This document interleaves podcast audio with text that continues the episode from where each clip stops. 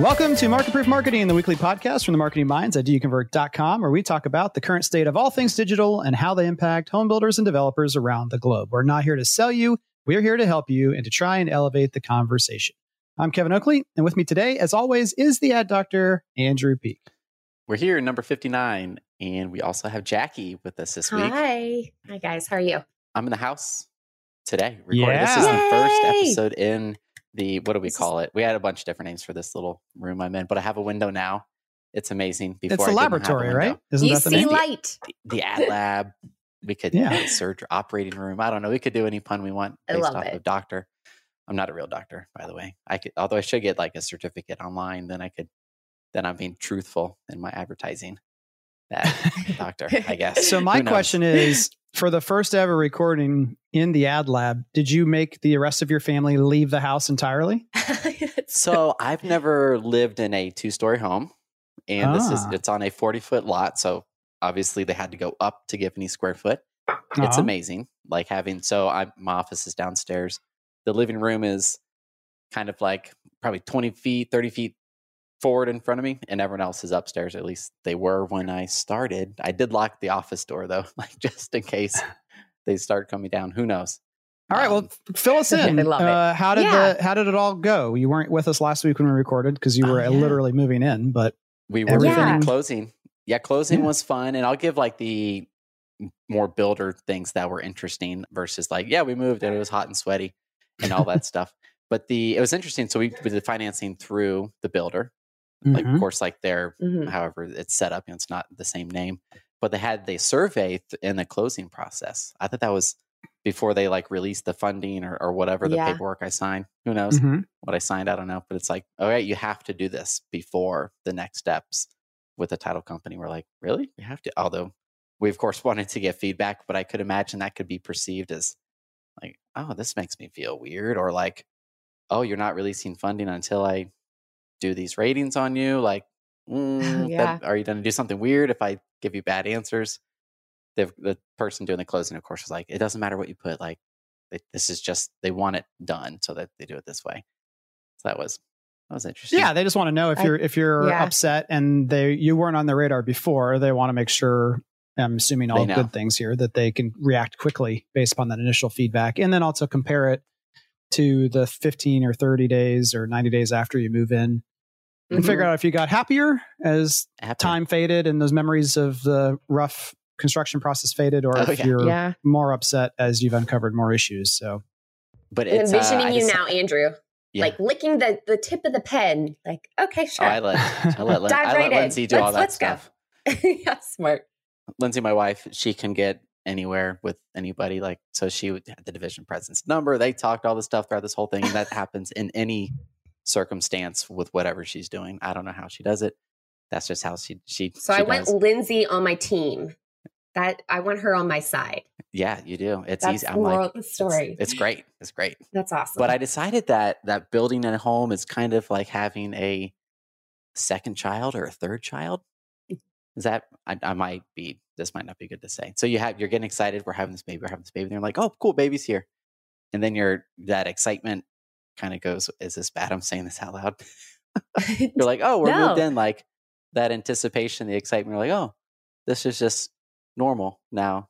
Like, oh, you're kind of that, like you but have I this like, like dip and emotion. how much you end up having to get like once you're there you start noticing how much more you need to buy it's like waking up every Yeah. two hours it's there's just probably a lot of adjustment adjustment you came from so you you kind of swing down and then you have like i think this is with kids like a moments of like oh this is amazing like it's just Mhm. sneaky like i was in the kitchen the other day i'm like this is awesome like i've never had a kitchen this big before like i was always in Mhm. a 50 year old kitchen and it's like this little galley and you're like turning around in a circle and you could touch the fridge the stove the counters Yeah. without moving your feet and i'm like this is awesome but it's yeah it's interesting the for me i'm like there's a lot of emotions afterwards they're kind of going through but i guess that's buying like a buying cycle yeah Absolutely. Yes. Yeah. Extreme, extremely common. And, you know, you're right. Some things that you feel like will be a bigger deal, like cabinets are still going to open the way cabinets open. So, like, functionally, Mhm. the cabinet is still doing the same thing.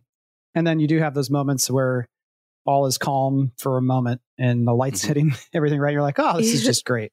until great. it gets scratched up by your dog or your kids or whatever, and then We Mhm. you know. it's funny you do that. Like we moving and moving in. I had like my one ding on the wall. I'm like, ah, oh well. Good thing I have like 40 gallons of paint in the garage for some reason. Yep. We're set. And, and then Lindsay's like, what happened? Oh my goodness. I'm like, it's gonna happen. And it's sure I'm pretty like, sure every first- time, yeah, that something moved. The like- first thing she moved, boom, right into the wall. Yep. She's like, Mhm. oh. Yep. So now we're like, oh, there's some of things on the wall. No big deal. but everything's unpacked. You're settled.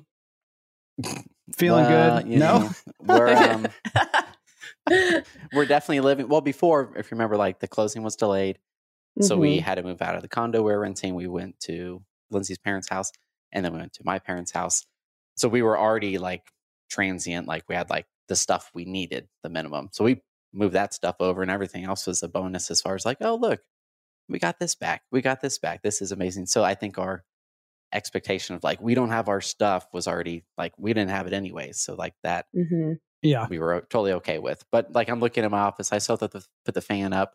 I have four more fans to install. I'm like, well, that's in pieces. I need to, you know, I'll do that this weekend. I think that's a that's okay, no rush. Yep. We're in that phase of moving in where it's like, okay, we're functioning. People can Yeah. come over. It doesn't look crazy. But Give we need to, yourself like, plenty of get time. that done I feel like Yeah. that'll help you feel better. for sure. you're you're the angel on his shoulder. I'm the devil. I'm just, we're Yeah, we're right. just like Could've we're a very similar approach to the Lion household. They moved in and like 48 hours later, everything's out of a box and they're Oh They're my. set up. now we're kind of in that same mode of like, nope, just get it done as much Yep. as possible. for sure. But smart. Yeah. Yeah. That's good. All right. Well, let's hop over to story time. And uh, Andrew, just continue on here. Lead us, lead us in. I'll keep talking. So I think us marketers, we do notice other outside of other industries, like how they market. So this is one they this supplement company. They're called Redcon One. All their supplements they do like military theme name, all this stuff. Da, da, da. They're actually based out of Florida. Anyways, they do a boatload of promotions like all the time. Enough that you you just know like, eh, I'm not gonna buy that because there's gonna be a promotion. Like you just kind of because they do it so much Yeah, they urgency's do it- gone. there's no urgency. You're like, oh, I need something, but you're like, I know there's gonna be a promo. You could look at like old posts on their Instagram or on their Facebook and be like, hmm, they run promos a lot. That's interesting, hmm and they push it through. So another thing outside of like the, we'll get back to the promotion piece, which is what I wanted to focus on. They push through a lot of influencers, which I think is pretty cool as far as like a cool thing they do. So if they have a promotion, every influencer that they work with, whether they're what they call athletes or just sponsored, whatever, will start pushing their own version of the promotion. So you might see it in 30 different places, but it's 30 different ways. And of course, they're compensated for pushing out. But my point on this was I thought it was interesting that you could just look at their organic page on Instagram and Facebook, and you have this history of what promotions they run. And you mm-hmm. could, not that everyone's doing this when they need something, but you're like, oh, every three days they're doing something. I'm just going to wait three days and I could save X amount of money. So, what are your guys' thoughts on Oh, if you have a promotion, not pushing it in like organically on your Facebook page or Instagram page to try to prevent that, like, oh, they do like closing credits or they do like, mhm. you know, a free pool if you buy in this month or whatever the dollar amount may be, if you do tend to run promotions. this is coming perfect timing, I think, coming off Oh, yeah? of Amazon Prime Day, different things that generate excitement for a deal. And I know me personally, I'm on a lot of sites and I put a lot of things in carts. And it's funny because most of the time now there are promo codes on sites. They're listed right there, whether it's Hey July or summer. And as soon as it ends, I purposely won't purchase. I'll leave those things in my cart and I'll wait until another promo kicks in because a lot of the companies I see, they end up, like you said, they're very frequent and they're very public with the way they push it. So you know they're going to happen often. I don't know if I'm the only one like that. Ends up hanging out. maybe Jackie, that was you talking to me, or maybe it was Becca. That uh, there's one furniture company where it's just known like you don't buy from them unless you use like a promotion. I forgot who Yeah. it was, but it's like Yeah. that's so crazy. Like you're like they're branded that way, but it's high, higher end stuff. It's not like it's like lower quality furniture, but you're like, huh, interesting. And then sure enough, you see it, and it's it's pretty obvious. Like don't buy unless you are buying through promotion. I don't want to split hairs on what like the definition of promotion is. However, in the example of like a coupon or a discount, I think you never want to put that out organically or front and center because Mhm. it, no one's buying because of that. Yeah. Or I, even if they Mhm. might be drawn to it at the end of the day, the price is the price. So whatever the final discounted price is, is the price they're paying. And that's what they're going to compare against other alternatives. Whereas if someone's already expressed interest and it's a closing tool, that's Mhm. that that's a different story and does prevent that kind of feeling of I'll just wait because there's always a promotion. And I think I've told the story already about at Heartland prior to the acquisition of NVR. There was like a two and a half year period where there was a new promotion every month or every other month, and we had to undo that and all the work we had to do to get the sales team to have confidence in our pricing again. And there was just a lot of unintended bad consequences from running continual promotions. However, Mhm. going back to splitting hairs on what we're calling a promotion, introducing a new floor plan in the community is a promotion. Having Yeah. a new option available or adjusting option pricing or creating a new package of options, what I call shuffling the deck or just repackaging how the community is presented, Mhm. you still want to uh, approach those like a promotion. Because if someone's coming in brand new, we talked before about community pages that never change. Like I'm shopping for a house in Columbus, Ohio. I see Happy Acres, click on it, and it says Happy Acres now opening, and it's July. When I come back in September, if it just says Happy Acres now open or Happy Acres still coming, you know, coming soon or grand opening, and I'm like, Mhm. nothing's changed. There is no movement here. There's no urgency. There's no reason to want to take the next step quickly. Whereas if I come back and Happy Acres says, you know, 15 homes sold in the initial three months and brand new floor plan just added, that to me is a promotion. It's just not a coupon or a discount. Mhm. Does that make coupon sense? discount. Yeah. I agree. Do you think most builders, there needs to be some way for us to have this data? That'd be super cool.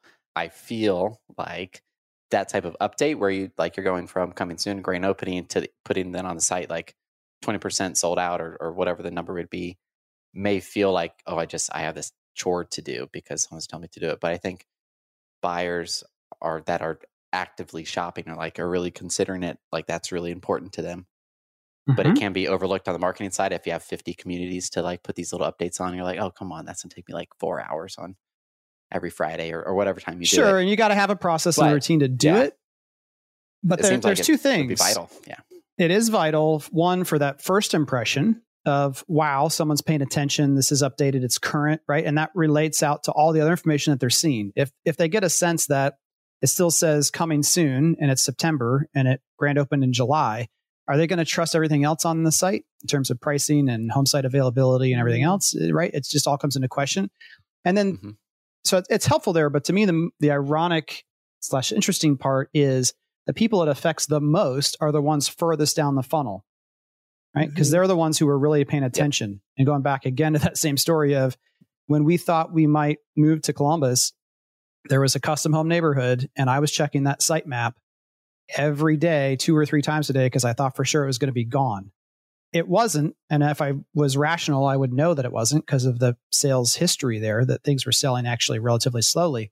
But if they had been updating that page on a semi regular basis every week or two, I would have flipped out even more.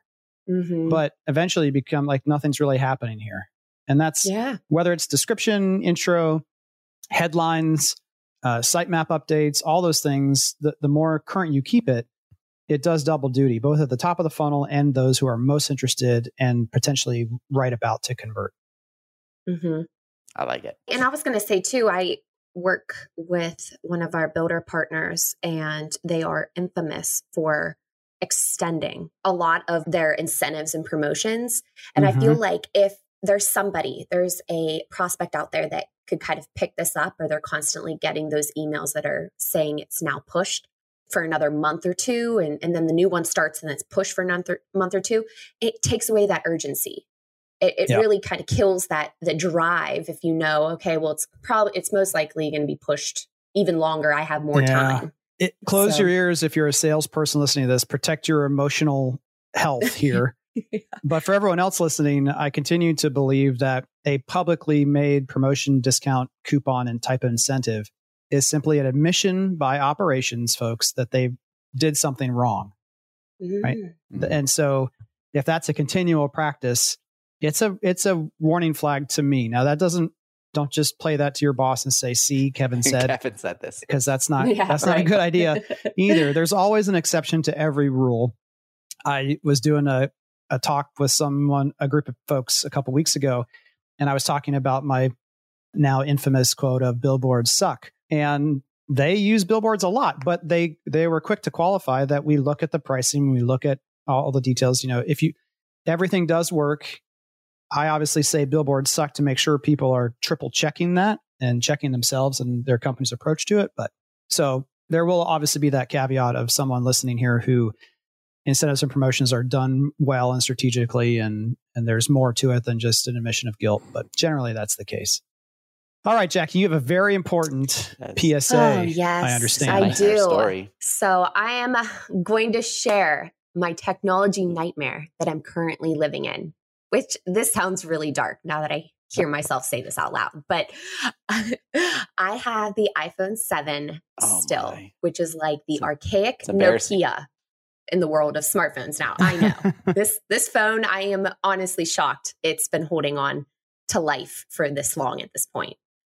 So the most recent update was pushed through and it caused my already full phone to crash. And I'm not sure if I'm the only one out there that ignores the constant warning signs of your phone storage is full or about to be full, but I always would hit cancel. Like, oh, there's there's always room. And I am telling you right now there isn't sometimes because after the update was pushed through, it caused my phone to crash and I lost 5,000 photos and videos from the oh, last Oh, two no. years. And much my horror, I feel like everybody, when something like that happens, Mhm. you have this small part of you that sits back and tries to be the optimist like oh it's okay like you're out the icloud like i don't remember turning it on but it's definitely turned on or you know it's just you automatically assume the way technology is it's Yep. just smarter than you in a way Mhm. so much to my horror my icloud hadn't been turned on so it wasn't syncing and a backup hadn't oh been done so for anyone who lives on their phone Everybody. or works and yeah right this is basically everybody who has children pets somebody who like me is just pictures i mean i i'm a huge i document everything Okay, I, can I help? Can I help here? I know you got more of the story, but this is just yes I feel compelled to help people in any type Yes. of of need. Prime Photos is the most amazing backup. Of course, iCloud is great and all those other things are great, but it doesn't back up all your videos on your phone unlimited for free, but it does do unlimited photo backups anytime your phone is plugged in and connected to Wi-Fi. And so, unlike the iCloud messages of you're running out of space, if you are an Amazon Prime member, Amazon Photos is the way to go. Uh, there is no size limit on individual files or how many photos can be backed up. And they also have a pretty cool AI ability to group everyone into faces. You can search for the word tree or the word dog. So that's just an easy one. If you're an Amazon Prime member, you should be using Prime Photos to back up all of that stuff every night oh when you're that's sleeping. so cool i didn't even think twice about that i feel like for the most part i've heard about the Now, if you icloud or the it, it google would be- drive so i feel Yeah, like a Goo- lot of yeah. us are prime members so i got to check that out Yeah. Especially now now i'm like major. I'm like, it's my husband is just one of those things. He's like, how do you not know these things aren't turned on? It's like, well, I just figured my Hey, phone no, did it's his this. should have fault. checked. He- Yeah, he- right. It's Yes. his job to protect you. Yeah, that's right. Right. Don't let him Right. How push you in the dare you make me lose all my baby pictures? And having an eight month old, this is like very, this is devastating for me because it's like, you know, Yeah. all your pregnancy, Well, your shower, and eight I lost of our wedding This- video No. when our hard drive crashed. You weren't, you weren't gonna watch Oh, it. Kevin. oh, that's see, that's just as bad. Yeah, right. That's what you have to tell yourself. Like, I just Winter's probably going to grow up and think she was adopted because at this point, it's like we're the first eight months of my life. But for Mhm. anyone who like that's moral of the story. So this was earth shattering for me, especially when I went to the Apple store and I had the tech come out and they tried everything. And so at the end of the day, factory reset was done and all my hope was lost. So to make matters worse, my laptop crashed Man. a week later. And Kevin, thank God for you. I told Andrew, you saved I didn't do anything, but Well, you I helped me get restarted again, but just to like, I gave you hope. I think is all I you did. gave me some hope. Yes. yeah. So my laptop now, after talking to you all, I'm going to be taking it in for surgery with the Geek Squad, and I don't know why Man. all things technology are just biting the dust in my hands. I'm slightly concerned. No, I'm getting the message loud and clear, universe. I really am. But this is my due dil- diligence for the 10 of you listening, even like whoever, to use me as a public service announcement. Make sure your iCloud, your Google Drive, your Prime Photos is turned on, your content is backed up or saved somewhere, and to not stay stagnant for so long doing and using the same things because Yep. it will eventually cause a crash in some way. And and this made me think too, relying on your old software, digital technology can only get you so far. And Yeah. you're going to find yourself in the dust when because our Mhm. world, our marketing world evolves way too quick. Andrew, have you had anything crash on you like that I- completely? I think I have, but I feel like I've I'm used to kind of I have stuff locally. it's but, happened like, in I the could, modern like, era where everything's backed like, up like and my you're no favorite, kind of a big you deal. little things will be annoying, but Mhm. like the way we we function, like okay, I get ad editor, I get Excel, I get you know maybe thirty minutes of downloading stuff, and then I'll be good to go. Like when I got this new laptop, the the Razer, I forgot what it Mhm. was. Like Yeah. yeah, 10, 15 minutes later, I'm like, okay, cool, I could I could start working. Exactly. Yeah. Yeah. Yep. I remember, I mean, Uh. it used to be such a pain. Every other year or two, I'd build a new machine. I'd have to re download everything and transfer hard drives. And now, like you said, it's just literally turn it back on, re download Adobe Studio, Yep. uh, Creative Cloud, put Dropbox back on. I use Backblaze as well. It's an unlimited backup uh, tool. Mm. And what's nice is it also does versioning backup. So if there's a file that I know two days ago was a better version of it, I can go back and instantly restore any of them. But if you have Oh, a catastrophic awesome. failure, they ship you a Hmm. hard drive like Hmm. overnight Nice. with your two terabytes worth of data on it. And it's just much Nice, faster, obviously, than trying to res- restore all that. It's relatively inexpensive. We probably should put a, Yeah. a link in the show notes down there for it. But yeah, That's a back your stuff idea. up because nowadays, if anything of mine went down, like you said, Andrew, maybe an hour of inconvenience, but Yeah. unless, I mean, obviously I have to have some working machine somewhere, but getting back up on a new machine is relatively painless. That's why I was going to say, just after that happened, and especially with, you know, working remote, I mean, it was just within an hour, I was able to kind of jump right back in, which was, a, it blows your mind Like actually to being think it's that easy. But Yep.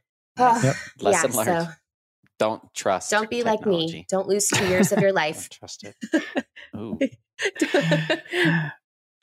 okay, I got two quick ones, quick in quotes. I'll try to make it quick about just attribution craziness and how when you're in the process of changing or going from from one form of attribution or tracking data to another, the things to watch out for, be aware of, don't let yourself be confused or misled by.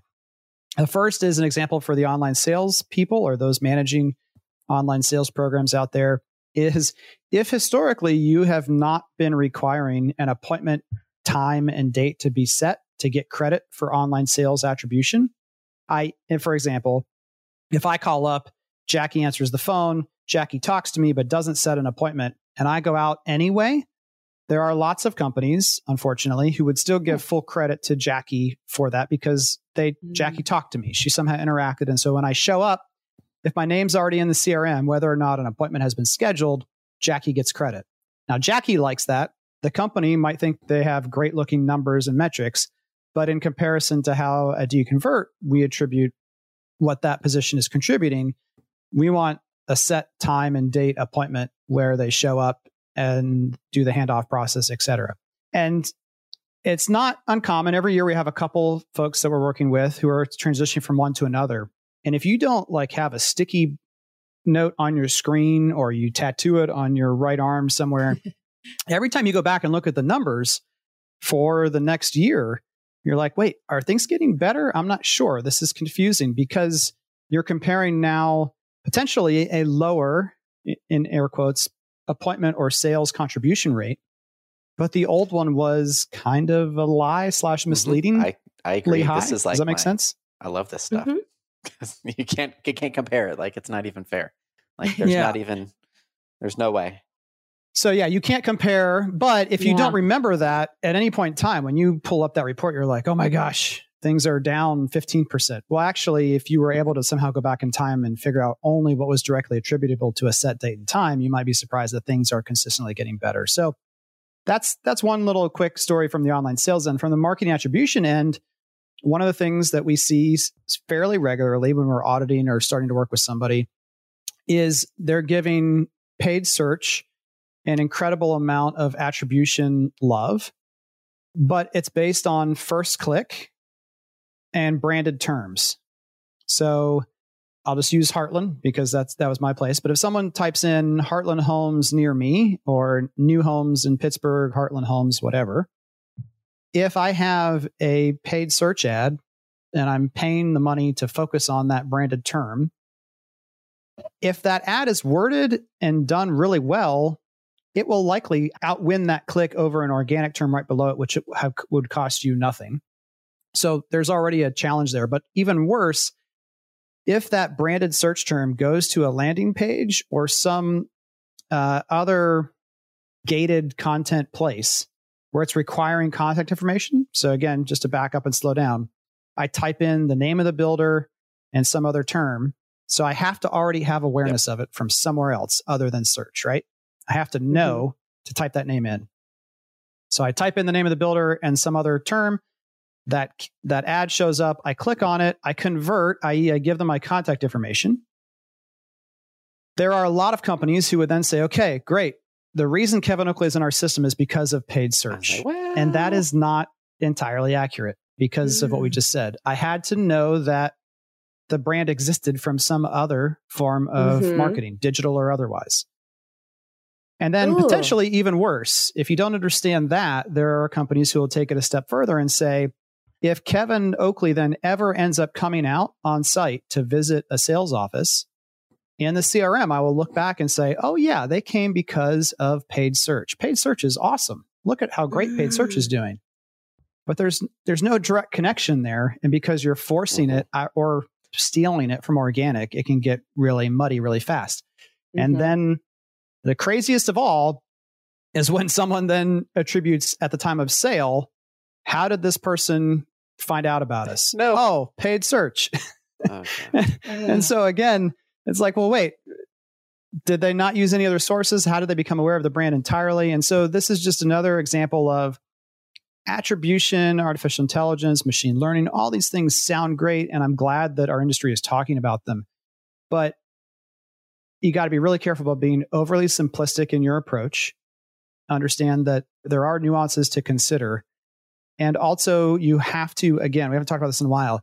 If you're working with an outside partner, especially, or an internal partner, in some cases we've seen, you know, it's internally they're doing this and they have that same approach.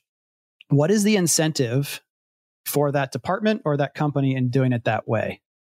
You know, the the incentive is pretty clear on this one in that they're able to say, "Look at all we've done for you. We're we've got all these names in the system. We've got all these appointments. we've got all these sales, and it's all from this paid search term that we only had to spend seventy five cents on. Isn't that great? But it's your brand name. yeah, that's uh. mm, So there's so much to add to that. Mm, Like anyway, that's rant um, length. You can't scale it. that's approaching rant length That there. does. But you can't like That gets pull very and go, muddied. Okay, let's I agree. triple. Let's not triple our leads. That's twenty percent more leads. What can we do? But you can't increase the PPC budget because it's only or the Brit. You can't Yeah. do that. Yeah, that's yeah, it's naughty. Yeah.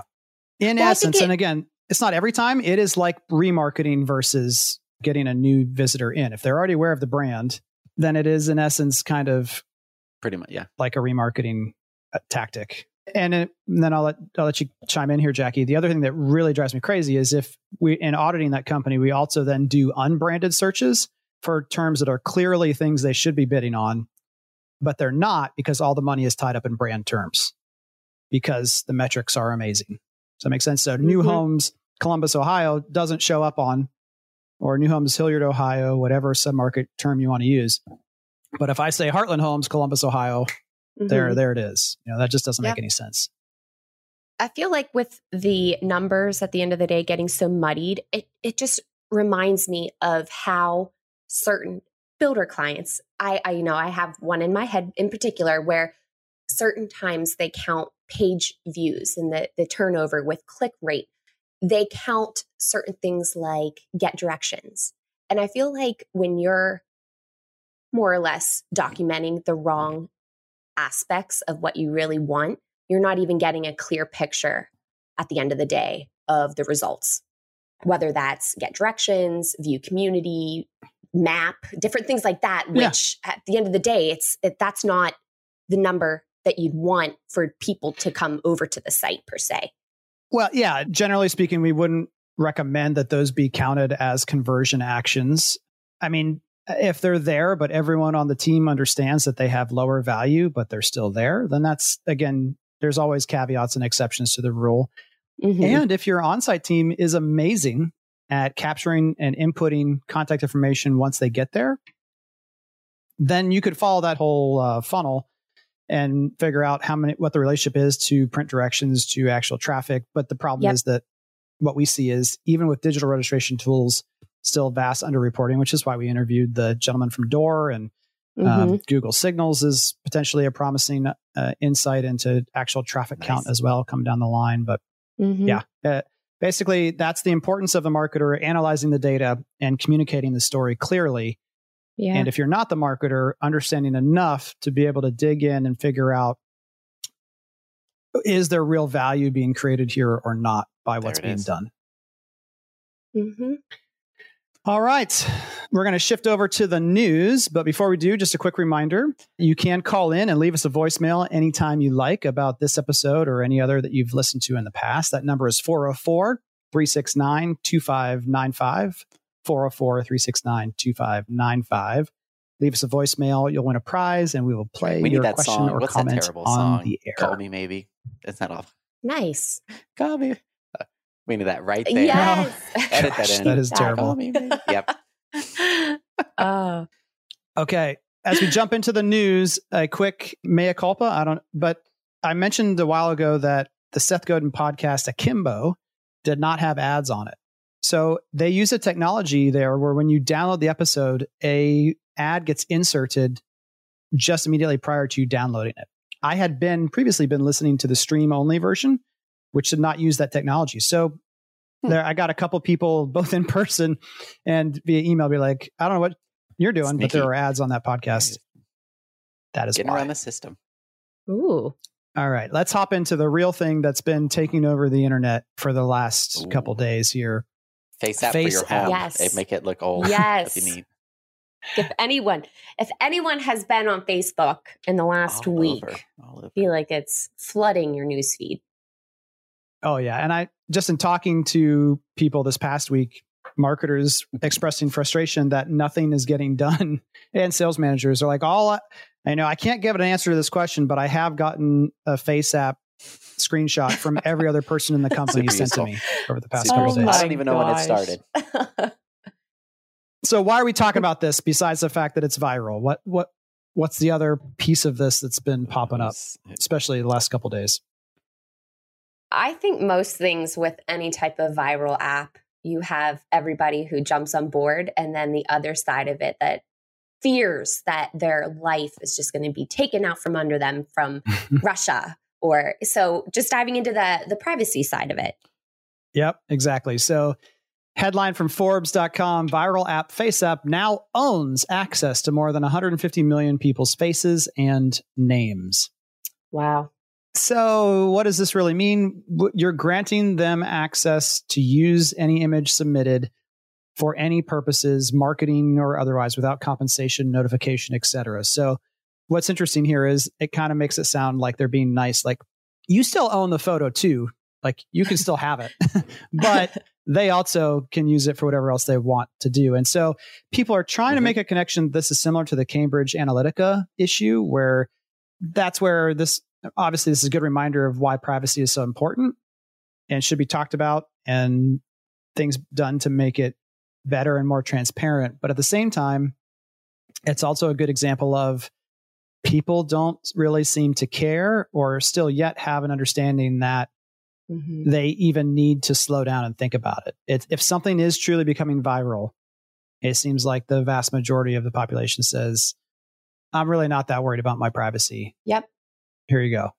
I feel like a lot of those apps that you end up seeing a like an agreements page 50 pages. in the size 2 font and it's like a whole and I think that everybody just all the way, you know, goes all the way down, scrolls all the way to the bottom and just agree into the next. So they they may not realize that these apps have access to refreshing in the background or access to more than just photos like your search or so yeah I, i'd be curious Yeah. to see and and what the article says, you know, quote from a gentleman named Rob Lug, guess I don't know how you say his last name. To make FaceApp actually work, you have to give it permission to access your photos, all of them, but it also gains access to Siri and search. Oh, and it has access to refreshing in the Creepy. background. So even when you're not using it, it is using you. using you And then Wow. they kind of go on to say, even though there's no evidence of anything nefarious being, I, I originally saw articles about like this is owned by Russia, and I, I'm not Mhm. sure about all the rest of that. But even though it's not doing anything nefarious today, it's simply another place collecting a lot of data, and who knows if it gets hacked into or used nefariously later. Like the, it, it, the genie's out of the out of the Bottle? Genie, bag. That's not what you say. uh, lamps, Jar? Aladdin. What do genies come out of? Lamps. the Lamps? the lamps Yeah. yeah wait Uh, so uh, more or less I, I guess if you're using these these viral apps uh, just once you're done using them couldn't you just delete them Would, wouldn't that just almost And then they're solve the yeah, the they get what they problem? Little get, snapshot. Yeah. of but they're not getting more Yeah. Right, later. right. I I didn't yeah. download this. Did so can you Yeah. guys admit if you did? i didn't either You're already Yeah, man. looking I have four enough, like- kids. I'm a dad. I'm just not cool anymore. Like I, Uh, I'm not gonna mean, lie. I- I, don't want to know what I look like in 30 years when I have a ton of wrinkles. I have like a nice Yeah. eye cream now to prevent that. So I'm I've- I'm good. the irony to me is I feel like the first five, 10% of the people on That's were funny. the same ones who use filters to remove all the wrinkles from their face. Yes. So I think it's like a, it's like a Yeah. proactive, it's like if I call something out as being There's- strange about me, then you can't have the power over that. Does that make sense? Like, okay, Yes. here's the ugliest or the oldest I may ever look. So it's not going to get worse than this. makes you look Isn't this now. hilarious and Like, funny? look, and you know, young I I don't am. know. It's just interesting, but no wrinkles. right. yeah, right, right. Right. And a lot of people spend a lot of time trying to be very funny, which if everyone wasn't doing it, it would have been something funny. But all these people are like, I went to vacation and look what happened. It's like, but like it's very clear this is this is what everyone's posting a picture of themselves old. It's not really funny. You know what? What moment. is really cool though about this, and it's certain people, and I saw this on my news feed. I have a friend who sells the Rodan and Fields face care line, and she's been capitalizing. I think the company itself has been capitalizing and marketing based off of Oh, the that's face app, interesting. and they've been saying, you know. It, not like the face that you see There on you go. FaceApp. Don't- Here, you can like that. Oh, avoid the wrinkles. Isn't that awesome? I it was very cool. Yeah, they were like, here's the way to prevent literally or it's yes. pretty cool. They should just they should just create or pay the developers of one of those other anti-aging filter companies or apps Yeah. and just create out their own branded one where you Mhm. upload your face app Yeah. photo and then it takes How wrinkles you- off with a slider. That's like true. how much Yes. product do you want to apply? Check out. oh, it's now. amazing. I'm. I'm not gonna lie. That that to me was really cool to see something viral It's used like a- smart as yeah, a marketing strategy. and after. Very cool. Mhm. Kind of. Yeah. Before. Yes. Okay. I need so, So, much more. You bet I bought my extra eye cream after that. Okay. I need so much Oh, more. amazing. Very That's cool. awesome. All right, let's go on to the last news article for the day. And again, we're going to talk around this article. You should go read it yourself, but for the sake of time, we won't cover it in depth. Amazon, uh, this is from digiday.com. Incredible advantage how Amazon's Sizmek acquisition will address its DSP's weakness. Okay, what's a DSP? Demand side platform. Think Google DoubleClick. It's a way to control and manage large volumes of display ad content, sometimes using other data sources and information. And, and Amazon has one. What makes it so unique, even though historically it's not as powerful as Google's and, and some others, is that Amazon's Amazon's uh, demand side platform is the only one that allows you to use Amazon first party data. And what that means is actual purchase and shopping behavior made using Amazon's app, website, or services. So the example that's easy to, to understand is if I buy a toothbrush from Amazon and then those folks who make and sell toothpaste can use that data to remarket to me using Amazon's platform. And so off of Amazon, I think that's the off of Amazon, So yeah, and, on and other places, but especially on Amazon. then Yep. they could be like, "Oh, Andrew just moved. He just bought nine fans off of Amazon. He probably needs a new whatever, like a dimmer switch or, something, A dimmer, like yeah, a dimmer, dimmer switch, would be for it. Yep. Or Yep. or Home Advisor, like need help installing those fans. Yeah. Da-da-da. And so while the Sizmek acquisition, they're saying right now they're going to keep it as two different groups and, and keep the information and data separate. You imagine that at some point, Amazon's current DSP, which is doesn't have all the rich features that Sizmek does, but Sizmek doesn't have the data. At some point, those two are going to get get married Yeah. and create something potentially really interesting. And Mhm. and the other reason we were talking about this right now, besides the fact that a lot of people don't know you can even advertise directly with Amazon this way, is the same thing that Andrew and I have been talking about for I think since the beginning of the podcast is just of all these privacy concerns that people have, Amazon never seems to be making the list, Mhm. Despite the fact that they know potentially more valuable information than anyone else, which is what we're actually purchasing and how Mhm. at what frequency, at what prices, what brands, and all the rest, on top of all the other data that I'm sure they're buying from and aggregating from everyone else that sells consumer data online. Oh yeah, I just pulled up my Amazon account. Sixty. This is embarrassing. Eighty-two orders in the past six months. Wow. So that's like a whole. I mean, you could see like the story as far as if you were to It's insane. Yeah. mine it. I'm an avid Amazon user as well. I mean, especially having a kid, it's just all these different new phases and toys and food and plates and uh, it's amazing it's how Yeah. you uh, they really do know probably more than than most. Yep. But for now, they're laying under the radar. I just think it's very interesting um, marketing, branding, PR strat. You know, it's just something to watch and and see how it unfolds. Is are they going to try to become more privacy oriented like Apple, or are they going to kind of be more like a Facebook and say, "Hey, the consumer's giving us this data. We can use it how we want." It's just something something interesting to Mhm. see how it plays out. All right. That does it for the news. We're going to take a quick break. and we come back, we're going to join Chad Sanschagrin from Cannonball Moments and go swimming in the deep end of the Ooh. pool. Awesome. We'll be right back.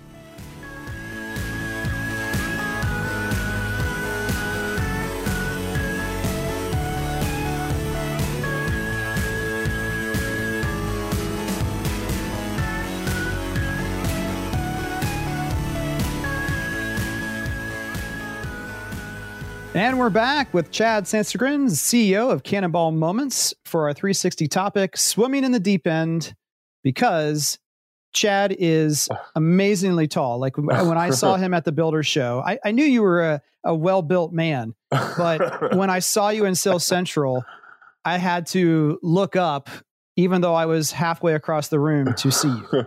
So we can go to the deep end, right? I'm, I'm not a great awesome. swimmer. My kids Yeah. all swim better than me, but like Chad is our lifeguard here as we go into the deep end of the pool, make sure that we all. That's we're all awesome. taken care of. And of course, how do you get in the pool? If you're living your best life, you're you're doing a cannonball into the deep end off the diving board, right? Nice. So Nice. bringing it all together. But thanks so much for joining us, Chad. We've been communicating digitally for gosh, almost two mm-hmm. years. I feel like now. Oh, at least, yeah, at least. I think I reached out to you. Well, everybody knows who Kevin Oakley is, right? So it, it's It's it's famous. synonymous with, yeah. Oh, it's crazy. It's, Internet famous is what we Yeah. call famous. Yeah, yeah. famous. oh my gosh! well, you see him. You see him around at IBS or something or at these events around here, and you go, It's Kevin Oakley. that's Kevin Oakley over there. That's Kevin Oakley. And and so nobody knew who I was. So I'm uh-huh. like, you know, and again, I don't blend well as you just described. so it's not like I'm like easing my way into a conversation. It's like all of a sudden you're in an empty field and next two seconds later there's a redwood tree standing next to you. So it's not I like imagine that is hard. Like if you just walk up to someone casually at Sales Central, they might think you're It's the not bouncer casual. or about to kick them out. Like, hey, nice. I, I didn't do anything. I didn't take it. I didn't touch it. You know, it's like- well, it's, it's not like you can slide into a conversation. When you walk over, like you cast a shadow, a literally a shadow on everybody. So, yeah, so I saw you a lot. And then finally, I, I remember just reaching out to you. I, I reached out to you, or you reached out to me, and I was like, this guy's just a wealth of knowledge. And we talked about uh, your your mission trips that you've done with your family. Uh-huh. And I find that super amazing. And so I started following that. I'm, I still donate every month and heavily follow them. And I'm, it's one on my bucket list to take my kids on one of those trips. So That's awesome. We'll get you over there. I was drawn to to you. I'd seen you post back when you were with the Forrest Group in different contexts. yeah. But then where you really cut through all the clutter for me was when you made the video of yourself sitting on a tree stump somewhere Yeah. after you had submitted for the builder show and been denied. yeah. like And the- that was just, you know, who doesn't want to root for an underdog? Not that you technically Yeah. are an underdog, but it was Yeah. just like that was amazing. And ever since then, you've grown your own fan club of let's get this guy in. And and this is the year, right? You're This is it. I'm in. Five, it took five years, five years and 19 or 20 different Wow. submissions, and I finally got accepted this year. And then what's crazy is I did it, and you know, this is how I, I think your ego has to. You know, you really have to get your ego in check. In the sense of, you know, I I submitted every year when I worked for uh, FPG as a trainer. I'd Mhm. submit and I didn't get in, and you know, Jason was the big draw there, so it was hard to get more than one person in the company. And I in my mind, I made sense of this, right? I justified why I wasn't getting in. And then I left FPG and started my own company. And I was like, well, certainly I'll get in now, right? Because now I'm the CEO. right. And I submitted, and they're like, "Yeah, no, you're not getting in."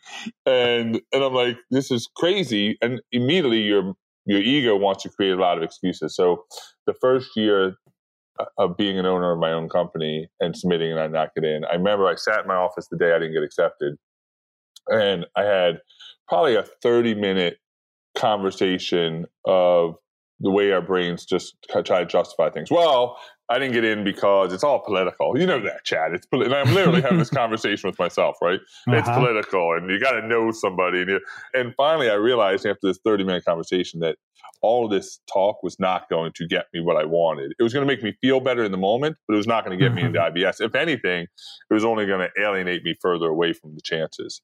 So from that very moment, I was like, all right, next year's submission, I'm going to figure this out. I'm, gonna, I'm really going to figure it out. So I started asking people that were had spoken there before, hey, what did you do to get in? What are your like? And I literally just started calling people I didn't even know and saying, what was your secret? Everybody had their advice, and then uh, I was talking to a good friend, Chris Hartley of mine, and Rhonda Conger Nice. at IBS. And we were standing in Sales Central, and I was like, and they were like, Chad, you should be in. And I'm like, I didn't get in, and they said, you know what? Why don't we go in together? And I was like, what? And I Yeah. thought, that, you know, you know how when you say something to somebody, but you don't really mean it, you're like, you're just being nice. And Uh-huh. well, it registered with me, and I like mental checkbox. I was like, all right. Um, and a week later, I texted Chris and I said, Chris, when you were saying, he's like, yeah, no, I would love to share this day with you. I know Rhonda meant it too. and so I immediately put the two of them on a text chain. I'm like, is this? And sure enough, they they were like, yeah, we would love it. And so I got in solely because th- they allowed me to piggyback onto them, which is so Well- incredible, right? It's incredible, and it, it's the way that uh, I think almost everyone almost gets in, and that there's just there's a known quantity, and even though you've been out and about, you are maybe an unknown quantity to whoever is making those selections. It's, it, it was Yeah. brilliant, and I and I just loved being able to to see that progress over multiple years of trying and being again candid and open on social media about the process. Let's zoom out a bit though and talk just quickly about your. We know now your origin story for being a award-winning IBS speaker. But- Who hasn't but- spoken yet? But I, pre- I appreciate the the pre up there. On your LinkedIn profile, we go all the way back to hotel experience, but also, of course, the thing that stuck out is the five years with Richmond American. So Yeah. tell us a little bit about your origin story quickly from Richmond American to where you are now. Yeah, so I started at Richmond American. I managed hotels for a while, and one day just said, you know, I want to do something different. And a friend of mine owned a owns still one of the largest sign companies, build a directional sign signage companies Mhm. In Maryland in the East Coast. And he said, You should go into new home sales. And I'm like, What? Like, I never thought I'm 35 years old at the time. You should go into new home sales. And I'm like, this. there's, uh, I'm, I, I'm not that guy. I can't build things. I have very soft hands. I'm not a manual labor type guy. Like, that's not me, right? And, Nope, and so, and so he's like, no, Chad, listen. And I've never sold anything in my life, like not as a sales professional. And he goes, no, you'd be great. So I went and I liked the idea of it. As he as he started talking about it, I never considered it, but I thought, man, what an, an amazing like job career to be involved in somebody's life and them buying a home. Mm-hmm. Like there's always a story. There's a you know it's their first home or retirement home or whatever it may be. Like this to me just seemed perfect, and I really wanted that hallmark moment. Nobody ever discussed money with me. It wasn't about salary. It wasn't about. It was just about finding something that gave me a really good sense of significance and worth. The significance and worth sounds better than drug because I always think back to that commercial from the 80s of no one ever says I want to be a druggie when I grow up. and I, and yeah. and I flippantly kind of connect that to no one says I want to be in the new home industry when I yeah, grow up. Exactly. Nobody does. No, uh, nobody thinks. But in this, that. the same metaphor continues in that if you get in it and you like it, it is a drug that you can never quite oh, quit. Yeah, I agree. And the drug, the drug is not. I think that people are confused sometimes. I'll tell you, tell you this great story. I never worked in a commission job before that, right? And so I start and I, I literally knew nothing about home building. I, nothing. I, I was in a training class, and when I first started, and they were talking about where Richmond American was a two by six builder, and people were like, "Oh my God, this this is a great differentiator. This is great." and I and I literally raised my hand and said, "What's a two by six? Uh huh. And, and, and they were like, "What?" And so so the idea was like i didn't know what i didn't know and that was the greatest tool in the world for me i didn't know about salary i didn't know they explained to me when i got hired about this draw system about how you got paid my entire life i had been you show up to work for two weeks you get a paycheck you show up for two weeks you get a paycheck right but they so mm-hmm. i didn't mm-hmm. really understand it and i didn't really care about how I got paid. It was important that I got paid. Obviously, I had bills, and but it wasn't a driving factor for me. And so, I remember fast forward, I did really well, and I did really well because I just didn't know any different. It was 2007, 2008. The housing market has had crashed. There was nobody else applying, and I became the number one salesperson in the country. Wow. I was blowing everybody away. And now I, I had educated myself. I put myself through my own training program as far as learning how to build a home. I spent time with the land developer. I, I created literally my own three month training program. I went to my boss and said, Hey, can I create? They didn't have a training program at that point. They had sales training. Myers Barnes was actually our sales trainer. And I got to know Myers really well. That was all new to me because I'd never been through sales training. But I put together my own training program where I'd spent a couple weeks in land, a couple weeks in construction, a couple weeks in this, and before I even tried to sell a house. And then I became, I just inundated my psyche. Everything was about home building and building, and it was amazing. And so I would start my day at seven in the morning. I would drop my kids off at school. I would start my day by going to my community. This is literally before I'd even like taken a shower or anything. I'd drop my kids at school. I'd drive to my community. I'd walk every single house under construction with a set of blueprints. This is at seven o'clock in the morning. And I would just study like what had happened the day before and I would take notes. And then I would go home. I had to be the model open to 10. I'd go home. I'd do that from seven to 8 39 o'clock. And then I'd go home, shower real quick. I live close to my community. I would drive back and I'd open the sales center. I'd work mm. all day. And then at six o'clock when the sales center closed, I would walk through every house again. I would lock them all up. I would write down what happened, and it was like it was it was phenomenal because I was so upset. The amount with, of discipline that you're describing, though, it, I just want to pause there for a second because I just got done reading a book called Range: uh, oh, Why yeah. Generalists Triumph in a Specialized World by David Epstein, and what you're describing mirrors a lot of the things in that book, which is you didn't say I'm a salesperson, so I just need to learn closing techniques. No, right? Yeah. I need to know how to fill the contract. You you went beyond that, and as a marketer, I did the same thing. I my f- first job was just to do the Sunday ad, and I was done with that on Tuesday for the newspaper, and I just started figuring all this other things. And and I am not claiming to be disciplined in all areas of my life at all, or I, I yeah. frankly, I just I need to run like you do. But when I got my job in Pittsburgh with Heartland, I made my own flip book of every elevation and floor plan so that yeah. day one, I had all 40 of those suckers memorized and every four uh, variations that they could offer. So that just wasn't an apparent to me. And I think too many today in marketing and sales, people are just so focused. Well, that's not what I do. So I don't need to yeah. understand or have any awareness of it. And mm-hmm. I think that's, that's awesome that you, that is awesome. and no surprise that you r- jumped to the top. Yeah, well, it's it's crazy, and, and, and listen, I did it. I did it because I really I really wanted to serve those people that came in the very best I could. You know, I came from hotels, which was so customer centric. And what I was learning about home building right from the beginning, that it wasn't nearly as customer centric. And it was maybe it was because of the time, you know, it was this huge housing crisis.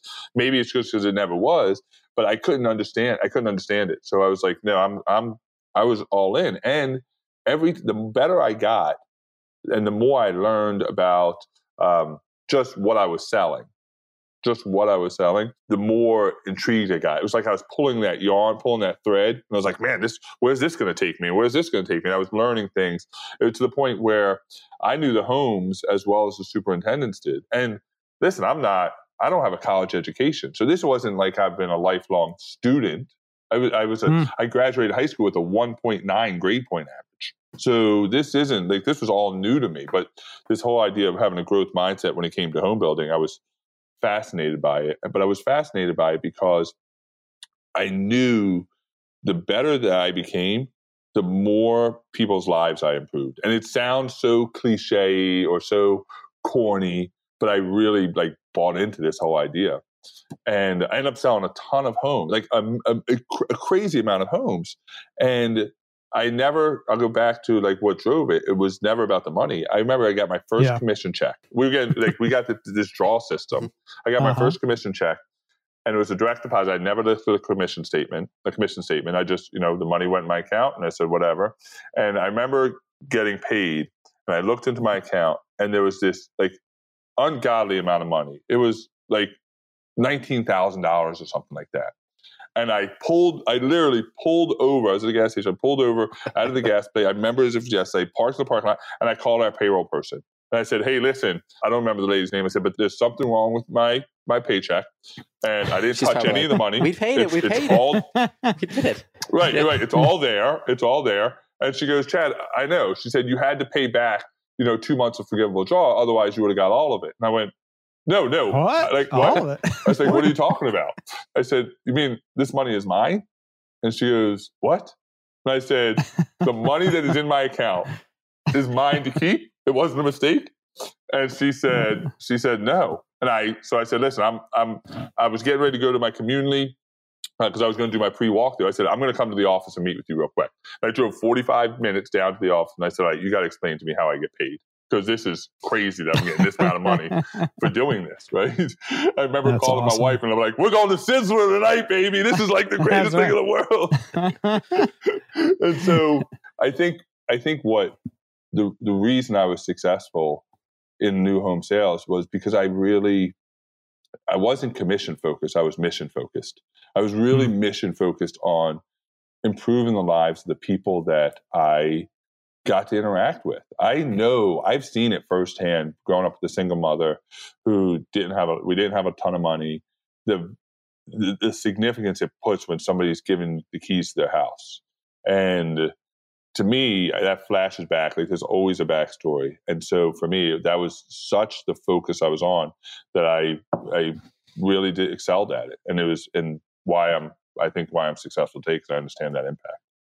I'm gonna jump in real quick. I love that. Well, I have two questions for you. For the first one, do you think your authority on on everything that was going on in that community was was like just I I've never worked a sales job before, so maybe I'm butchering terms here, yeah. but like the the trust and just knowledge, like when they spoke to you versus say a competing mm-hmm. community where where they're like, hey, what's tell me about that house? You know, a prospect comes in and oh, they're yeah. like, yeah, I don't know. Like we get oh, an yeah. update on the end of the week, and Whereas you, they met with you and they're like, "Oh, you, know, you literally told me ten different things about this home. It's amazing." And P.S. Uh, I walked that day. house, you know, yesterday. Oh, yeah. So, oh yeah, one hundred percent. They knew, they knew, and every day I'd send. So if I walked through a house that was under construction for one of my buyers, say it wasn't a, a quick delivery home or a spec home, whatever the terminology you want to use.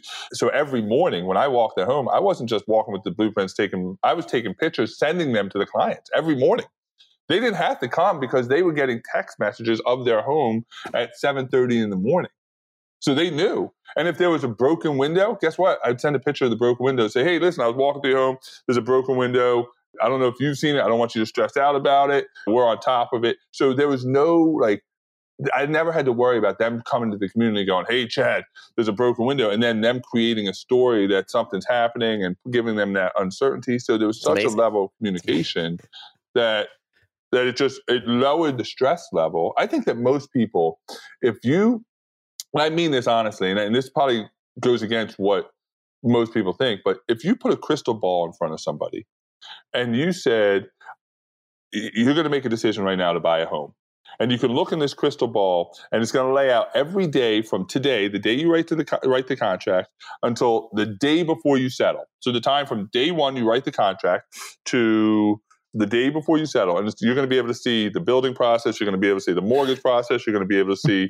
I, am telling you, 99.99999% of the people would never choose to build a home. I think Kevin's. I think Kevin's laughing because of, of my of me and this right? exact yeah, Andrew's, moment. Andrew's about a week away from um, closing. Yeah, home, the, yeah. The, because it's because it's such an unbelievable roller coaster of emotions, and so to me, understanding that and saying to somebody right from the get go listen, this is going to be the most stressful thing you've ever, one of the most stressful things you've ever done. Not painting a picture, but this is what I'm going to tell you. I got you through this whole thing. So I'm going to be one step ahead of you and, and be one fully transparent. I'm going to uh, make time to make sure that you're okay. I'm going to send you pictures. I'm going to do this. If there's something wrong, I'm going to tell you. I think that that's the customer centric part. I think that it's t- understanding how those people are going to live over the next nine months, eight months, however long your home building process takes. Building a home as salespeople, what we like to say is it it solves so many problems. Gotcha. And I just said it. It's like this, this gratifying thing. It's amazing. That's after you move in, right? After the right. unpacking's done, all that, and you're sitting uh-huh. there. Right, that's that part. But your solution of solving these people's lives and give, giving them this home it causes about 10,000 other problems, right? So, yes, you do solve this problem, but now you caused a problem because I got to think about moving twice. I got to think about so Chad, putting my kids in school. Are you telling me that you didn't take the marketing flyer that said there are three simple steps to home, home ownership are find your home site, find your oh, house, God. move in? Oh, oh, my gosh. No. oh my god it's, it's so crazy because it's it's paints such the wrong image of it, like it's they think like they're buying a, a, set of knickers. I don't even know what knickers are on Amazon. Like I think they're pants. Like, think. like like I don't even know. I've never even used that that terminology knickers before. But but to me, it's understanding that our when we get involved at this level of people's lives, that you have to you have to be fully committed to all of them. I mean, all of them, not just the part that serves you best because it gets you a commission and gets them in a house, but all of them. They're stressed about having to find movers. They're stressed about having to move their kids out into a different school. And so, you know, one of the things that you had said, Andrew, was because I was the mayor of that community, it was like I embraced that relationship because I'm asking somebody to take my take my opinion and my level of relationship with them and i'm asking them to make a decision that's going to affect their entire life the family's life if you don't hold that in high reverence then you shouldn't be doing this job that's and, and I don't mean that in the sense of like judgmental, like listen to me, you're not worth. No, like that's a lot of weight to bear on your shoulders, and either you are going to live up and have reverence for that that significance, or you should do something that doesn't have such an impact on somebody's life. Now that we know that's where you're coming from, I'm even more interested to hear Andrew ask you this. Yeah, I, I, don't know how you had time for my next question, which is hopefully there's this much excitement about it, but. So you had your morning, you walked the communities, you sell during the day yeah. in the evening, close everything up. How did you find time to interact with marketing, and how was your interaction with with marketing? What did that oh. even look like? Yeah, uh, so this was it was really a trial and error thing because here's what happened. I'll talk about myself. So I get caught yeah. up. I got caught up in the idea of I got to be the mayor of the community. I got to do this. I got to do that. And there's a really fine line between going all in and being there all for the customer and understanding and arrogance of I can do this without anybody else. Right. So mm. I blurred that line. Like I was like, well, I don't need marketing help. I don't need online sales counselors help. I got this. I got this. Right. Yeah. And and it was and, and it wasn't done because I felt like I was better than these other people. It's just because I wanted to control everything. I felt like well, if I can control it, it better served that way. Right. If I control it all, it's better served. That works really well until you have about more than three houses under backlog. right. Right. And then all of a sudden yeah. you're like, oh, like, wait, how do I handle, how do I circum, how do I mm-hmm. handle all this? And so I thought at the time that marketing's role was to get me traffic. That was it. Like, You mm-hmm. just get traffic to me, and and not only does it have to be traffic, does it need to be traffic? Let me tell you the kind of traffic it needs to be qualified. They have to be ready, willing, and able buyers. They have to really like the color purple, and they better like Game of Thrones. Game of Thrones wasn't around back then, but like I put all these stipulations on what yeah. like what they had to do, uh-huh. right? Uh-huh. And it's such an arrogant, like self-serving mindset. And I didn't realize that at the time that that's that's how it came across. It's the same thing with online sales. It's like these people that are trying to call and set up appointments for me. Like, don't they know I'm busy? Like, how, like I look back at now, I'm like, what an idiot, right? Yeah, they're trying to set appointments for me, and I'm like looking a gift horse in the mouth. And so then I realized that one, these people were here to help, right? They mm-hmm. were here to actually make my life more, help me make my life more efficient, help me make well, the process more efficient. Hopefully they are. I mean, I just want to yeah. be honest that that you got to qualify that that obviously that's what marketing should be trying to do. Sometimes yeah. marketers are also those closet OCD control freaks who want to make the salespeople dance on the strings of the puppet, right? Just do what yeah. I say, uh, you know. Yeah, so, no question. No but, question. But so, if you but, got the right team member, then yes, absolutely. Yeah, I think it's again. I think it's like any other relationship. It's a hundred hundred. And I went. I remember going to the marketing person that was there, and she was amazing. Good. And I and I didn't have a relationship with her, and I said to her, "How can I be better?" And I remember having this conversation. I didn't, and I it came out was like, "How can I be better?" And it didn't come out like I wasn't like asking her to like become my own gotcha. self help book, right? Like I wasn't like I wasn't that was what it meant. But like how can I have exponential growth and how can I help more people? How can I expand this platform? How can I make this community better?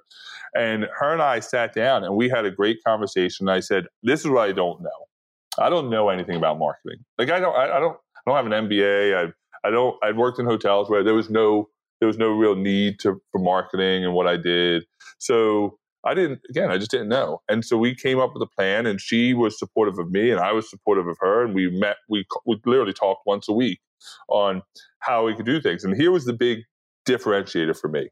And I would love to get your takes on this. But I always thought that it was the generating traffic was 100% the responsibility of marketing. Like that was it. Like mm-hmm. marketing, you bring me traffic. And when I realized that is that really is not the case, and it shouldn't be the case.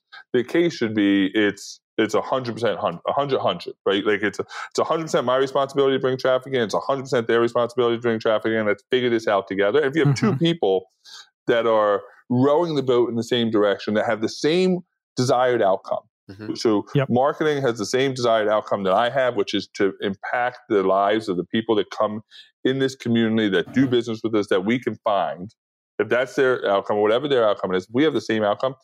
It's amazing what you can accomplish when you don't care who gets the credit. Like it wasn't about marketing did this and I did this and oh she's doing no. It was like, man, how can we spearhead this together? And in order to do that, we both had to lay our egos to the ground. And what we did was we brought.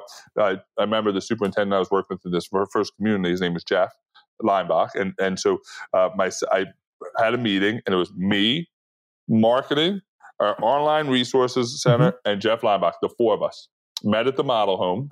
It was the first time uh, they, they we'd ever had anybody who's called all four together mm. in a, a, model home. Wasn't even no sales manager there. And I said, all right, how can the four of us make this community, the community that I'm talking about is called Richardson's Legacy. And I said, how can we make this community the single greatest community that this company has ever seen? Like, what can we do? What and we literally game planned.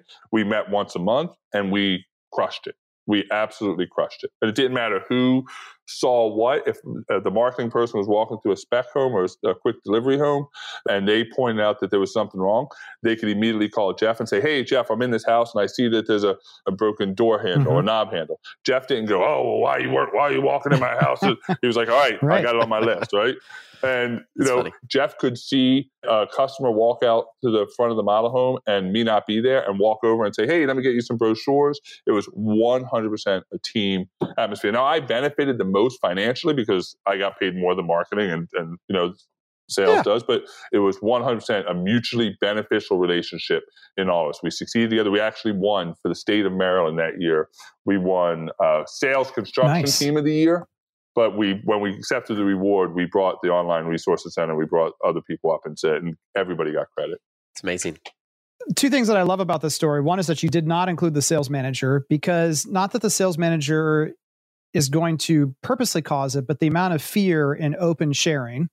Same reason you wouldn't want to include the yeah. construction manager's boss either, because if you were emailing his boss yeah. saying, "Hey, um, this handle's missing," he'd be like, "Hey, what are you doing, man? Just come tell me."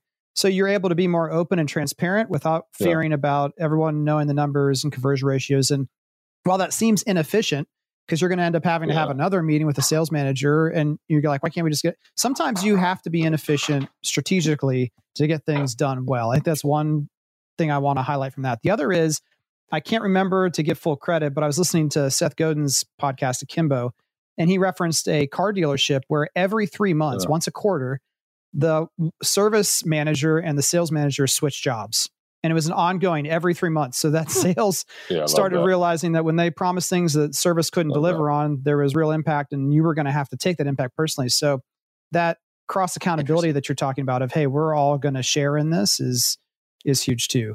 Um, so just for sake of time, you you crushed being a salesperson in your time at Richmond American, but then you transitioned to being a full time coach, right? Drop the mantle of of salesperson. Yeah uh, in terms of commission at the door, and now you're a full time sales slash coach owner of a company. Yeah. Uh, when did you realize that that yeah. you wanted to do that? Because that's mm. also something a lot of people don't uh, dream of growing up as a kid. Is I, I want to do that full time. Yeah, definitely. I definitely didn't think I don't really fit the the mold of a sale of a trainer, a keynote speaker. I'm saying I'm six foot eight, 250 pounds. I have a deep New York accent. I don't enunciate my words, you know, great. So you, it's not like you are molded for this position. But I was going through Myers Barnes training when I first started, and Meyer, great guy, great human, great human being, like really good human being. Yeah. And he was my mentor for the first 10 years in the business yeah, too. And I didn't listen, I, I, I, and I'll get to my thought about training, but, but just a great, like good moral character. Like that's what really connected me with this guy. And then about, about a year in, they switched and the company went away from Myers Barnes and went with Jason Forrest. And so for two years, two years, three years, I'm going through Jason Forrest training. Again, the content, you know, I'll, I can talk about in a second, but really, I love the idea of this growth mindset of learning new things and, and, figuring out different ways to sell and all that. And so this is the first experience I'd had in my life with trading these three years. I was 38 years old at, at, that point after three years. And I was like, man, I really like this idea of training. Well, then Jason came to me and I was working for Richmond American. He's like, you know, you should, you should think about becoming a sales trainer. And I was like, ah, I don't know, you know, probably not my cup of tea. I can't imagine why somebody would stand on stage and and listen to why I'd stand on stage and somebody would like listen and do what I say. And, and then he kept talking about it, and it was like it wasn't like he was like heavily recruiting me. He would just keep put, planting these seeds that you could probably really do this. You have a great insight for how people buy and sell, whatever. And so finally, I went. I left. I stayed with Richmond American, but I left before I went to work for FPG. I went from being a salesperson to sales manager. I took a sales management position, and ah. and I. It only goes one of two ways. Yeah, I did, terribly or yeah, I, or amazingly. I, I, I did not care for it. I'm saying let me phrase that. It's not that I didn't care for it. I had been a manager in hotels forever, but I was in meetings. Like I was stuck in meetings all day, every day. And I'm like, this, Amen. this what the what? I don't want to do this. Like that's why I walked away. I'll never forget. I don't want to take any yeah. time away from you, yeah. but I remember when I realized I needed to not be a market manager, which was someone who had multiple division presidents reporting to them. Uh. It's not that I didn't like NVR. It's not that I didn't like the people that I was working with or any of that. But being in a meeting about the price of drywall uh. was something I never wanted to do again in my oh, entire life. It, it takes. It it's takes like I don't care what yeah. it is oh, let's just go sell it anyway. Yeah, it takes a real special person to be able to do that. And again, I think I recently heard this this saying. I, I have twin 18. Oh my gosh, that, I just had a heart attack. Twin 14 year old daughters, and they go to school and they I pick them up from school. And my wife picks them from school, and they get in the car and they're asked like we ask them a million questions. They don't want to talk. Well, think about if you're an adult that if you were put into eight one hour meetings every day, five days a week, eight one hour meetings, and then you get out and your parents are like, "Hey, what do you like?" I like it was death. It was like I was back in school again, and it's the most painful experience in my life being in all these meetings. I want to be out in the field. Yeah. I want to be meeting with people. I have a new appreciation for my kids go through because that's what they do every day. I couldn't handle it for a year and a half. Like I, I got to get out. I got. I'm getting stir crazy here. So now it's like, well, I can go back into sales. I could stay a sales manager, which I really was not I wasn't nearly as happy as I was because I thought I'd be able to be out in the field, meet with the salespeople, like really being an impact, having that kind of impact. And then Jason called the right time when I just like had enough, and he said, you know, you can come work for me. And I was like, that's it, I'm in. And I went and worked Perfect for Jason nice. for a couple years, and it was, yeah, it, you know things happen. You know, the reason like that opportunity was always there, but I wasn't listening to it. I wasn't ready. So you only hear things when you're ready to hear them. And so he called at the right time. I heard it, and I was like, I was in. And then I worked for him for a couple years, and I really loved it. I really loved like having. I could tell you were having lives. fun. Oh, was, you were having fun when you got in front of people for yeah, sure. It was it was a whole different, and it, it like opened my mind to growing myself um, not just about home building, but about life and about how sales go and about how really it's not even about sales anymore. And and then after a couple of years, I was there and him and I have a difference of opinion on how training should be, not good or bad, just different, right? Just different. Yeah. And uh, he has great content. Lucky Charms and Cheerios. Yeah, that's right? exactly. That's both exactly. Are both are good. You just have different audiences. That's exactly right. And so I said, and here's the thing listen you have you have a choice in this world right? You're either going to i could sit and do things the way he wanted because he his name was on my check his name was on the book his name was on the door or you have the courage to do it your own. And you and i have again i have an amazing supportive wife. I and i made the decision uh, almost three years ago i was like i'm going to do this on my own. And i jumped without having a parachute without having a land just i'm going to try this on my own because i think that I think that training is, especially sales training, uh, training in general, is really taken on a whole different meaning as of late over the last couple of years of what I've seen because there's so many trainers, there's so many avenues for to get better, and trying to figure out well how am I different or what what my beliefs are is it's it's every day is fascinating to me. Can you expand on that in a little bit, yeah. just from the marketing side, if we're not familiar with it, other than like we see like these people doing weird hand signs and stuff like that, and we're like, what what is what are those people doing over there? I have no idea. I yeah. campaigns and buttons. I have buttons to push. What is what is happening? Why do they need these people? I have no yeah. idea. Just like a, a quick thirty second on on what that what, what that means. What, what it means, like why it's different and why it's like how sales training has yeah. like evolved into because in my mind, training like there's like the tactical on the marketing, you know, click this button, click this button. Totally different. Yeah, yeah. I think this is I think this is it. I think that there's so much tactical training right now. And every gotcha. every trainer, I think every company has to have their stick, right? Like I have to have somehow Cannonball Moments has to have the golden secret that hasn't been created before. In the, the history of this oh, universe goodness. hasn't been created before right? Otherwise i'm not valuable. So what yeah. do i do? I go into my secret may laboratory. i recommend artificial intelligence and yeah. neural networks? Yeah like it's it's it's, it's just it's insane right? So think about it. The first sale that ever happened the very first sale ever in the history of the world was when Eve got Adam to bite the apple, right? That was like that was the first sale in the history of sales, right? He's like, "Here, wow. try this apple. I don't want it. Yes, you do. Let me tell you why." And I'm gonna. I just sold you. I'm biting the apple, right? And I'm pretty sure that there was no sales trainer there saying, "Let me tell you the three steps to get get Eve to Adam to bite the apple, right? So selling has always been around. My kids have never been through sales training, but they can sell me on anything really, really fast. But be now because we think that to be valuable, we have to have these secrets of how to sell. And I don't think that I don't think there really is one. I think that every sales trainer has something. Every trainer has something. Every diet book, the 200,000 books you can buy on Amazon how to lose weight, they all work. They all work for at least the person who wrote the book, right? For the person who came up with it. Or, or whoever is disciplined enough to actually do yeah, it. right. Or something. That's exactly right. Like it's going to work. There's no golden secret to Jeff or, or Myers or like it's just a process. My feel my feeling is I don't have a, I have the core principles of selling or leadership, but I don't think that's where people should focus their time. I think that people should really focus their time on one improving themselves. I think that the greatest sales tool, the greatest instrument you have in this world for your own success is is you, is your unique makeup of your what you God created you to be, what you were created to to become. I think most people they end up trying to either consciously or unconsciously take on the persona of somebody else while they're trying to take on the tactics that they're teaching. Like I have to be Jeff Shore, I have to be Jason Forrest, I have to be this person, which is so against what I think really success is. I think that the reason that I was so successful, one is because I really integrated myself into understanding what I was doing, but more so because I never tried to become anybody else. Like all six foot eight, 250 pound, big personality, loud, talk with my hands, probably say the wrong stuff sometimes. Like this was me.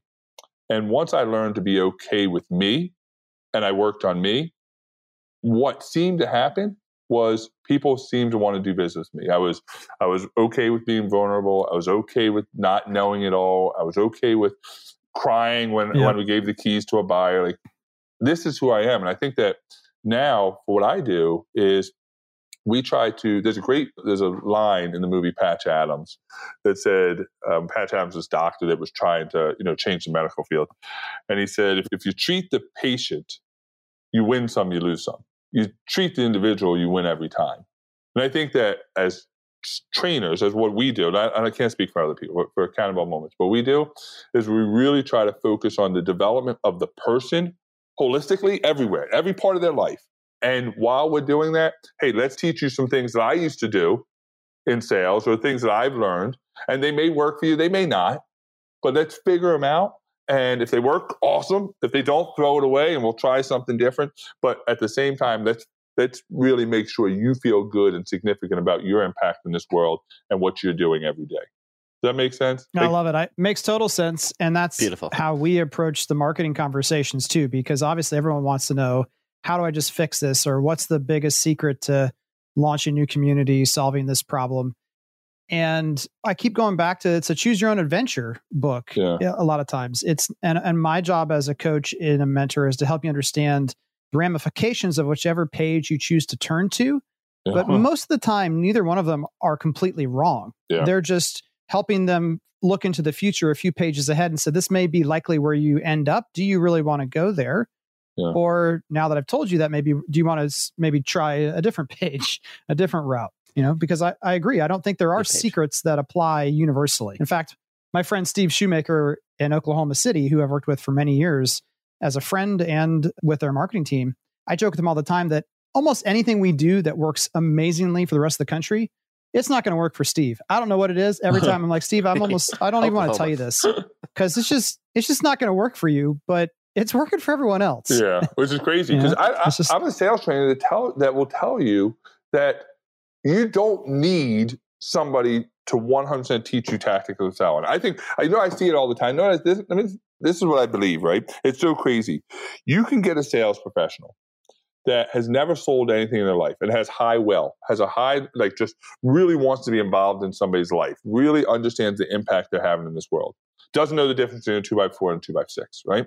And they will go out and they will find a way to be successful because they they're on this mission of really impacting people's lives. And they'll they'll find a way, just their own authentic self, their own personality, their curiosity and their desire to want to be involved in somebody's life and make a difference in this world, they'll be successful. They'll have some level of success. And then you bring in these trainers, you bring in this education, and you bog them down with tons of education. And all of a sudden, they make this unconscious switch where the same conversation with the customer that would have been all through heart, all through uh, pure desire to be a part of somebody's life, now has switched to this robotic information dumping. Let me tell you how smart I am. And there's a misconnection now because they've taken the human element out of it. So I think anything you teach somebody with education, with the, the tactical education, has to be given in a way that is equal part tactical of education, but equal part delivery of don't lose your authentic self. Keep your own authentic voice. Like how do you how would you say this in your own words? Like so if I Yeah. teach somebody something, Yep. I'm like, hey, this is what I believe, Mhm. but I want you to get me in theory, but and in principle, but I want in application, I want it to come through your mouth, in your lips, in your words, in your through your heart. That's how that's the difference. Not and I think that's a really hard thing for people to understand because trainers in general have an ego. You have to have an ego if you're standing on stage telling people what to do. And it's hard for them to put their ego on the on the on the ground and say, do this, but man, do not do it like I do it. Only do it like you do it. And that's I think that's hard I, for I people. love it. I love it. And unfortunately, because of time, I think we're going to have to end Sorry, there. Liv. But before I give you the last word, no, no, it's good. We will certainly have you back because we have a oh, whole Oh, yeah. other list of questions we keep coming awesome. up with as you as you're sharing these knowledge nuggets with us. But tactical stuff needs to be done in training and in practice. And the Yeah. goal, I think, is always to become unconsciously competent in it so that you can just be yourself. Because I know everyone always wants to use sports analogies, but it's because they're good. You know, when a professional golfer swings, he's not thinking about and that moment where his elbow is Correct. and and right it's just you're solving that in the range so that when you get on the on the actual course that stuff is unconsciously competent it's it's hardwired into your body Right. and you can do what else you need to do in the moment and be authentic so i think that is definitely different than other companies out there and a different approach to training that's going to uh, really resonate with a lot of people people who are listening so Yeah. last kind of wrap up thought here it's okay if it takes a little bit of time Yeah. for you to un- unwind it but what do you think are the most common marketing slash sales challenges that you see consistently as a coach out there now uh, with cannonball when you're Uh. interacting with different companies different industries any common struggles that are that are seeing, popping up right now Yeah, one that I see more than ever is to, I'll break this down to two parts and I'll be Yeah. quick. Yeah. But one is this idea of claiming they're the best. Like it is insane how many best there are. Like how can everybody be the best? like like it's it's insane. It's, it's no. We are the best. We are the most energy efficient builder in the world. No, we are the best. Floor like you're the best. Like oh my gosh. Like if you go to New York City, there's you know how many best pizzas there are in New York City? Like seven thousand best pizzas, right? How can they no there's only one famous, famous rays. Rays, right? Which was that famous Rays down by here? or famous Rays, the right? original famous rays right yeah, yeah, right. So I think that the challenge is even if you're self-proclaimed the best, I don't care. Even if you're if the world describes you as the best, if like if you got home builder of the year, the best this, right? I think the challenge is is one. It's for me, it's intimidating to a customer, and it's really unbelievable. It's when I say it's unbelievable. If people don't see your flaws, they are going to go look for them because people don't Yeah. want i don't believe want to be they don't want to feel less than. I am a flawed individual. I'm a flawed human being. And it makes me feel nervous or less than or shameful whatever word you want to use to describe it. I want to do business with people that are flawed like i am. And so i think that this whole idea of playing chess about what we're the best at i think we we just need to tone it down a little bit. I don't think people are looking for the best. I think they're looking for things that are the most representative of them. Like they, they see themselves in. And again, I don't know if that's right or wrong in marketing, but that's what I see. And for me as a consumer, it drives me crazy. Well, I know. I think you definitely hit a, a truth vein in terms of, I don't know, I'm using a mining analogy now, but you know, uh, there's definitely a lot of truth there in that. Does anyone care? Like, okay, great. You're the best at energy efficiency, but I want Right. granite and the right layout. And yes. so you're making a real calculated, uh, unintentionally calculated risk for yourself of if you don't hit that right on the money, it, it's not gonna it's not gonna do. And and what you said uh, just now in terms of even if you win those awards, let the awards say that for you. You don't have to scream it as a marketer necessarily, Yeah, it- right? no, the award speaks on its own. Like to me, like the mission of like I want if you want to attract people, tell me, and I'll go back to you know Simon Sinek's you know TED Talk, but but the idea of just tell me why you're doing this. Like tell me why you want to sell me a home. Like why is why are you going to be the right home builder for me?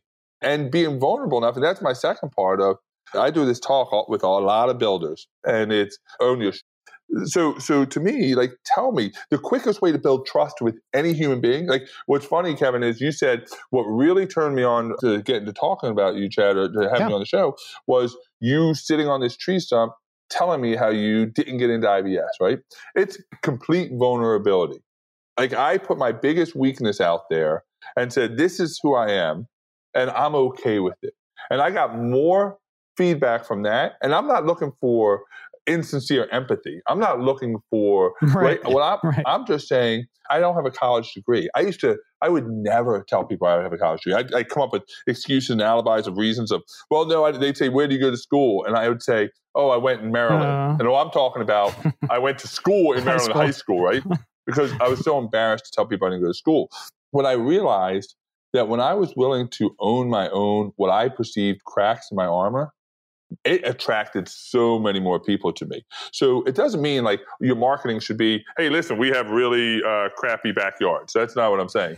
But but but what no. but what I am saying is that you figure out what is the mission you're on. Too, I said this um, on the Gary Vee podcast. Too many people are too focused on creating crafting the perfect mission statement but they're not actually on a mission. Like figure out what mission yeah. you're on and publicize that to the world, and people will automatically gravitate towards you because they're on the same mission you're on. Like, and that's what you want. You want to do business with people that are on the same mission you are on. And if they're not, that's okay too. Let us help you find the mission you're you're, you're meant to be on. Like to me, that is. Ah, I just want to keep going. So, I want to keep sorry. going no. because you, you know you just because as a coach and as a mentor, you have to have the person you are coaching feel vulnerable enough to express their weaknesses so you can help. And if you're not yeah. approachable because you're sharing your own weaknesses too, it often does not get you where you want to go as fast. Okay, yeah. the lifeguard is blowing the whistle. We got to yeah. get out of the deep end of the pool. Yeah. Uh, thanks again, Chad, for for joining us. We'll have you on again for sure. Thanks, I appreciate uh, it. It was it, it was, was, a blast. blast. It was amazing. This is a cannonball moment for me. Like I get to be on this show. You know, this is this is big stuff. This is bigger than IBS getting on this show, getting to be badasses. This is like, I like to think so. hallmark moment right here. This is awesome. Beautiful. All right. All right. Well, thanks, thanks again. Guys. We'll talk to you again soon.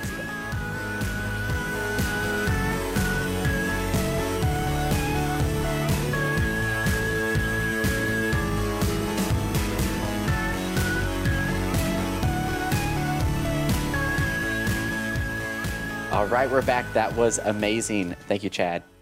So here we go. Let's do the question of the week from last week. And let me pull this up here. This was a Yay. fun one. And I was really interested to see the results because it's, I don't know. We'll, we'll see. Let's see what they are. So the question was How do you measure foot traffic in your model homes and sales centers? Mm. Right. And I got the totals here. And 41% voted CRM. Mm-hmm. That's uh, not 41, 46%, excuse me, CRM. Okay. That's interesting. Paper registration cards, 31 percent spreadsheet 12% crm plus door swing so it must interact and, and mark it in there 4% ipad is 2.5% and then an a other digital tool is right at 2% so the mm-hmm. the crm answer is interesting because it's kind it of is. it get, i guess it gives a little bit of room for interpretation but that must be what lands actually is in this in the crm so there mm-hmm. could be mm-hmm. a step before that. I'm thinking. I was just going to say maybe there is paper registration cards that then gets converted over to the CRM. Be curious if they enter that data in and sometimes just count that right off the bat. Yep. It's either that or like if someone is visiting the model, like, hey, let's take a look around, da da da.